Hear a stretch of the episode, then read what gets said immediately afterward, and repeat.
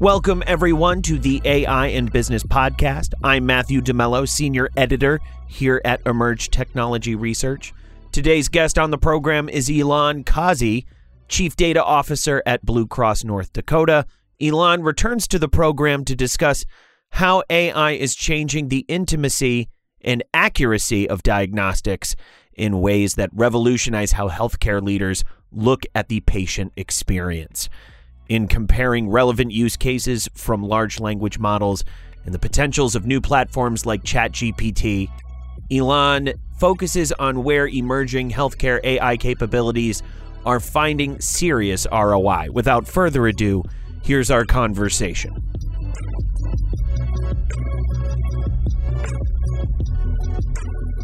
Thank you so much for being back on the show, Ylan. Thank you. Great to be here again. So, eh, the last time we had you on, we ended right at where you saw emerging AI use cases in, in drug development. I want to really want to dive into this because because we've seen this too here at Emerj in spaces across you know healthcare and otherwise life sciences. Where are we seeing a, AI's impact in drug development most significantly? Yeah, I, I would say at a at a high level, it's helping us rethink the entire drug development process. And so in, in speaking, you know, with people that I know in the industry and, and some of my peers in the industry, the drug development process can take anywhere from seven to 10 years and even longer in some cases. So it's a very resource intensive process that many times just doesn't turn out very well. So it's not like you'll have 10 different types of drugs you're discovering and one will work out. It tends to be closer to like one out of 100. And so that investing that amount of capital, upwards of a billion dollars, you want to try and minimize the risk as much as possible to discovering a drug that has the right market and that that can really kind of deliver safe and effective therapy.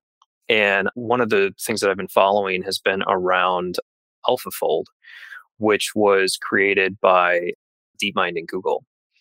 And you know, AlphaFold can actually predict how many of these interactions occur, which is it's pretty fascinating. But by being able to do that and kind of plug in these solutions as part of that drug discovery, I think it really has the potential to not only shorten the time to drug discovery, but also to weed out much earlier some of those potential drugs that may not have the right market or may not actually deliver on the research. And so to me that's that's really exciting and then i think the other piece of it is just overall personalized medicine in general.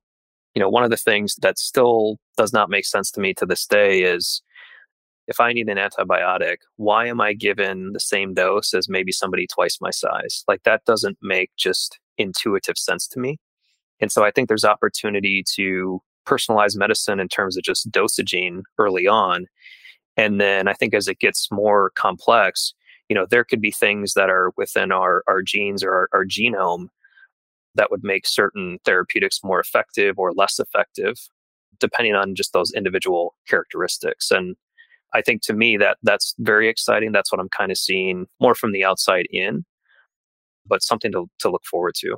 Yeah, I, I, wanted to bring this up, even though it's a slightly out of your wheelhouse in in life sciences. Although, of course, you know, obvious crossover between the healthcare space.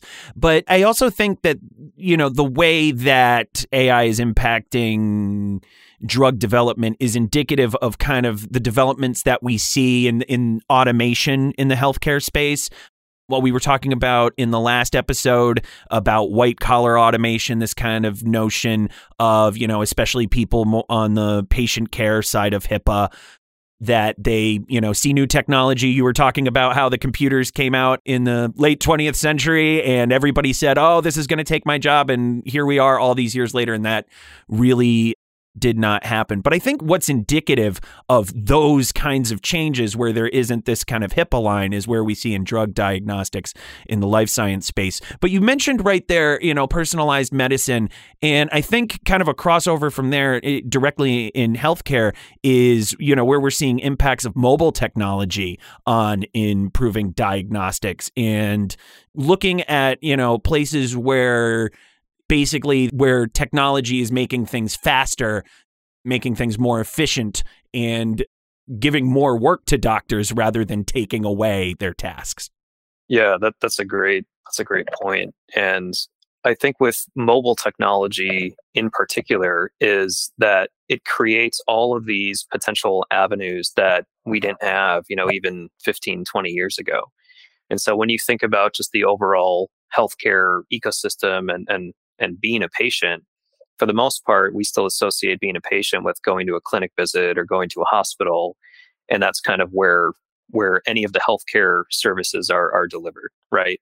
With the introduction of mobile technology and with the rate that it's been accelerating in terms of capabilities, we now each carry, you know, some type of smartphone, an iPhone or something else that becomes kind of like a, a healthcare multi-tool for lack of a better term. You know, it has a it has a sensor in it. It can hear your voice. It can help you navigate. So you can basically turn a phone into a, a potential diagnostic tool in many different ways. And I think from a physician side or a nurse side, wouldn't it be great to have more of that information so that when the patient comes in, you have a more full profile of that individual and you can actually make a better informed clinical decision from the information that you have. Yeah, it is really something and something that relies on what we were talking about before about that you know how much ai is, seems to get streamlined on imagery data and mobile technology being you know so so facile at being able to produce an image you know very quickly we see this across media across everything else but I, I think even you know outside of of diagnostics to even even kind of leave direct patient care for a minute. But maybe even another place that we're seeing AI have have an impact that I'm that I'm hoping you can speak to is the other side of the HIPAA line in terms of automation, in terms of looking at how hospitals operate, their budgets, and streamlining the services, say, like, you know, restocking supplies in the cafeteria, and looking at that from a data perspective to make savings. And obviously, that's that's way that doesn't have you know privacy issues or concerns to to a point, or at least far less than direct patient care. But this is a, a place where we're seeing AI having an impact. Are you seeing this from your vantage point? You know, I, have seen some impact around supply chain, more more on the the provider side, the delivery side of healthcare. I think from a from a payer side, a lot of it focuses around basically healthcare claims. So how a service is, is paid. And I think the entire claims process is it's a pretty complex process overall. But as a part of it, it it's really AI is helping to just better identify, you know, where are there areas of, of improvement? How can you have the right level of, of payment integrity? And how can you make sure that the right services are getting paid at the right time? In many organizations, you know, there, there still are areas where they're doing manual review and, and having experts look through it because it's very complex. And I think with some of these new AI solutions, they're helping to just automate much of those processes, which just it makes it much easier and I think overall leads to a better healthcare experience for for the patients and, and for the members. Mm. Budgets, especially in the healthcare space, are, are, strange, especially when talking about drivers of AI, because, you know, in the larger sense, when you're comparing healthcare to banking or another sector, obviously, you know, banking or or even even manufacturing is like, you know, takes to AI in, in some ways much more quickly than the healthcare space. But in, even in that example we were just highlighting of you know the more the blue collar automation the you know streamlining of supply chains et cetera you know the things outside of direct care that's where the budgets are driving that adoption in the in the healthcare space. Is there any other you know just considering that budgets make for interesting market dynamics what are you seeing as the primary drivers of of AI in the healthcare space? One of the biggest ones is around healthcare spend in general and I think, you know, year over year, we, we see healthcare costs go up. And so I think anybody who works in healthcare, whether you're on the payer side, provider side, wherever, there's always that focus on how do you stop the costs from increasing so quickly? How do you provide more value? And so I think from a, you know, from a payer standpoint, it's keeping um, membership costs down, right? So being able to deliver more services, but kind of control those costs overall. On a provider side, you know, in some ways it, it, it's similar, but it's more about how do you improve overall healthcare outcomes while not having to to spend a, a ton more money, right? Because healthcare, as we know, it just it gets more and more expensive each year but there isn't always necessarily that that value tied to it. And I, I think as we look at these these AI solutions, in the past, it was kind of like AI is going to solve all of your problems. And we all know that's not true and it, it doesn't work.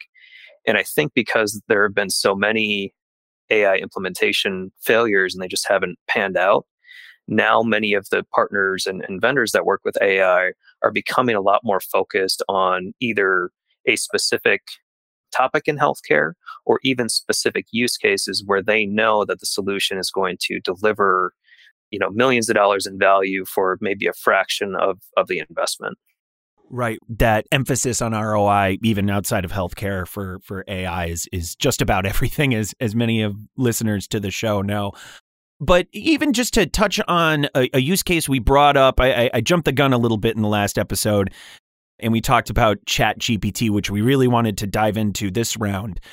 But even what you were saying in the last episode about personalized care, I think this is an interesting dynamic too as as a use case because as you were saying, it still kind of has the WebMD problem. It's not totally accurate, but it puts at least, you know, if a patient wants to get answers that, you know, are transparent in how accurate they are, you know, instantly, that is uh, available to them. In terms of personalized medicine, or at least, you know, having a more direct relationship with patients, do you see Chat GPT as improving outcomes or just reassuring patients? Especially just with with what you were mentioning in your last episode about the accuracy of of you know the information being given back on Chat GPT when it comes to healthcare. With Chat GPT, as it continues to evolve and, and just become better and better, I think that there's an opportunity to utilize it in how how patients are engaged. So when you when you go and you see your doctor, it's paid at some time after that, usually through your insurance. And even when you're getting some of like your lab tests or medical test results, it can feel very disjointed. I think that would be an opportunity to kind of streamline the communication towards using something like a chat GPT or something similar where it's helping to coordinate that entire journey through the healthcare system. I think that's something that you know many many different areas in healthcare struggle with. You know, really having that that coordinated care. And I think that's where you know we do have to be careful. And how do we go about doing that? How do we ensure that it's being tested? What are its limitations? But I think just thinking outside the box and thinking about the the challenges that patients face on on a daily basis. You know, I'll give kind of a personal example where a few weeks ago I got my annual lab tests, and what was interesting is that I went to my primary care physician, you know, got the lab tests, and then the results themselves. I got them through, you know, just LabCorp, right? A, a vendor. I was able to sign in online. I got everything right there I didn't actually get a call back from the physician office until about a week later. And they couldn't send me an electronic copy of it because their system was down. So I ended up getting a mailed copy about two weeks later when I had already had the results for almost two weeks from the, the LabCorp vendor. So I think there, when we're looking at just that overall process, there, there's a segment of the population that really wants to manage their health more at an individual level. And they're limited because I think many of these organizations feel like they're gatekeepers to their own data. But it, it could provide just a, a wealth of knowledge and help individuals better manage their own health. So I think it's a, it's a huge opportunity with something like ChatGPT where it's understanding, you know, what's possible, what's not, but using it to help automate some of these touch points overall. 100%. And Eh, you know, we're using the term chat GPT, but let me ask you a more pointed question. I mean, you know, chat GPT, it's made this huge splash. It's kind of like, you know, watching the Beatles on Ed Sullivan, you know, two, two months later, this is all everybody's talking about. But to put a finer point on it, have we not seen, you know, in the healthcare space, generative AI and large language models up until specifically this this product came out, or does this have a longer history than this one program that made a splash a couple of months ago. I know you've been talking in your answers as though, you know, a, wait and see aspect. You know, it's too soon to tell how this technology is going to make a broader impact, but we're seeing the tea leaves of of this now. Is there a larger history there, or is this, you know, just the healthcare space reacting to this very, very recent technology within the last few months? I think with the history, I, am sure there have been experiments with with large language models in healthcare that I'm I'm probably unaware of. I think what makes this one different is the amount of information that was used to train ChatGPT, as well as how quickly it took off in terms of the amount of users. You know, I was reading an article the other day that said it, it, it's the fastest technology to have 100 million users ever. And I think it took maybe a month or two tops. So there, there's the element of the technology itself but I, I think the the bigger implication is that it now has a much greater mind share, you know, with people in the U.S. and around the world. It's kind of the next phase in in AI, and I think it's bringing it more to that common understanding. You know, very similarly to how the internet, you know, in the '90s, it was kind of this thing that you know nerds used and it was made fun of, and now all of a sudden right. you have billions of people using it. I think this is that that internet moment for for AI, and and ChatGPT is a big a big part of that. So I think it's I think even for healthcare too. I think there are going to be a lot of just a lot of innovation and, and changes around it. And you know, even if if ChatGPT, it might be the opening salvo in this. Even if it eventually goes away, there's going to be something else that is is inspired by it, and I think it's going to increase the level of competition and and really help out the consumer at the end of the day. Yeah. I, I can't help, especially in, in observing multiple sectors as part of my job here at Emerj, And I know, I know you're not a banker, so I'll, I'll just give you this to you from the from the banking side of the equation. Banks have had amazing trouble in conversational AI. You know, usually putting up a chat bot that can't really speak to the user experience and in seeing banks struggle with this, I've always thought, well, yeah, hospitals will never be able to do that because, you know, people people care about their money, but their health is just a completely different level of sensitivity. They'll never put up with, you know, this sort of way of obtaining answers. It, it, it might feel too impersonal. But what you've been describing with chat GPT and the possibilities is that there doesn't seem to be or at least in terms of how it would end up being used by patients, hospitals don't or at least the the sensitivities around around those privacies, you know, interfacing with with patients are so much more nuanced than than when you're getting into the, the customer experience side in other sectors where where you see it in banking and elsewhere. But I, I even want to point to something you said in your last answers. Actually, two things. You were saying how with the internet in the 90s and it was a bunch of nerds and no one could imagine, you know, a larger group of people using it and here we are today.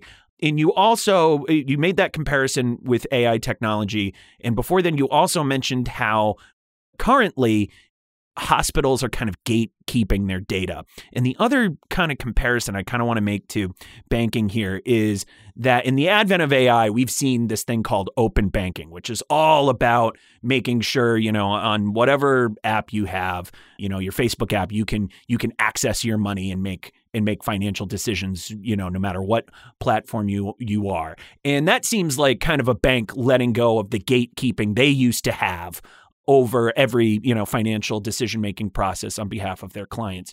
So my question here is do you foresee maybe down the line that that maybe the relationship could change between hospitals and data that this could be the harkening of a scale down in, in terms of that gatekeeper mentality. Do you do you see that maybe being a possibility? I do. I really do. And I think that it's going to come from the outside. I, I don't think it's going to come from the inside. And the reason I say that is because you know working with with very sensitive data, especially at a, at a hospital level, there's a ton of rules and regulations that are in place to ensure that data is, is protected, that it's private, that it's secure. And I, I think that's always going to be a challenge, right? When you want to innovate around data, especially in a hospital setting. But when I look at the overall direction that the world is going, and I think about just a general consumer experience, when you purchase something through Amazon, you know exactly when your package is going to get to you, you know what you've ordered, you can look back in your past history. It's pretty seamless. I think more and more people are starting to want that with their own healthcare data. And so I think we'll get to a point where there are enough people demanding it that it's going to create more of that pressure for hospitals to change how they think about securing and protecting data with also balancing the fact that this is individual patient data. And it just seems strange that you can't get full access to your own data. That has never made sense for me even being in the healthcare field.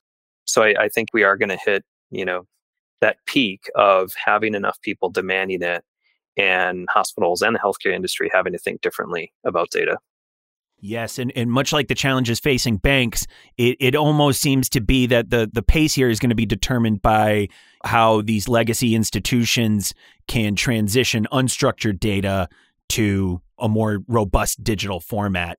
And I and I think we're we're just about out of time, and I really appreciate all of your your insight for especially for the for the last two episodes. But we may have to save that for next time. And have you on possibly with a banking guest to really make these these comparisons work? But i'm just seeing so many parallels and it's and it's so very interesting. Ylan, thank you so much for being on the program these last two episodes. We really really appreciate it.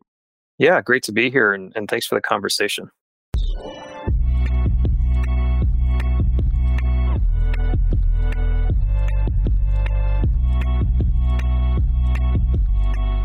you know, just wrapping up today's episode, I think when we're looking at the future of data and how Ylan, I just I loved how he phrased this, is going to come from the outside rather than the inside. He went on to mention some retail brand names like Amazon, and I think that really underscores what we're beginning to see in healthcare in terms of patient experiences, not unlike customer experiences and requisite pipelines that we're seeing in retail and FinServ. Yes, this goes all the way to customer journeys.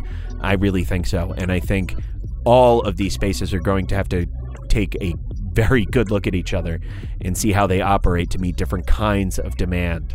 Because from a data perspective, that's all that is. On behalf of Daniel and the entire team here at Emerj, thanks so much for joining us today, and we'll catch you next time on the AI in Business podcast.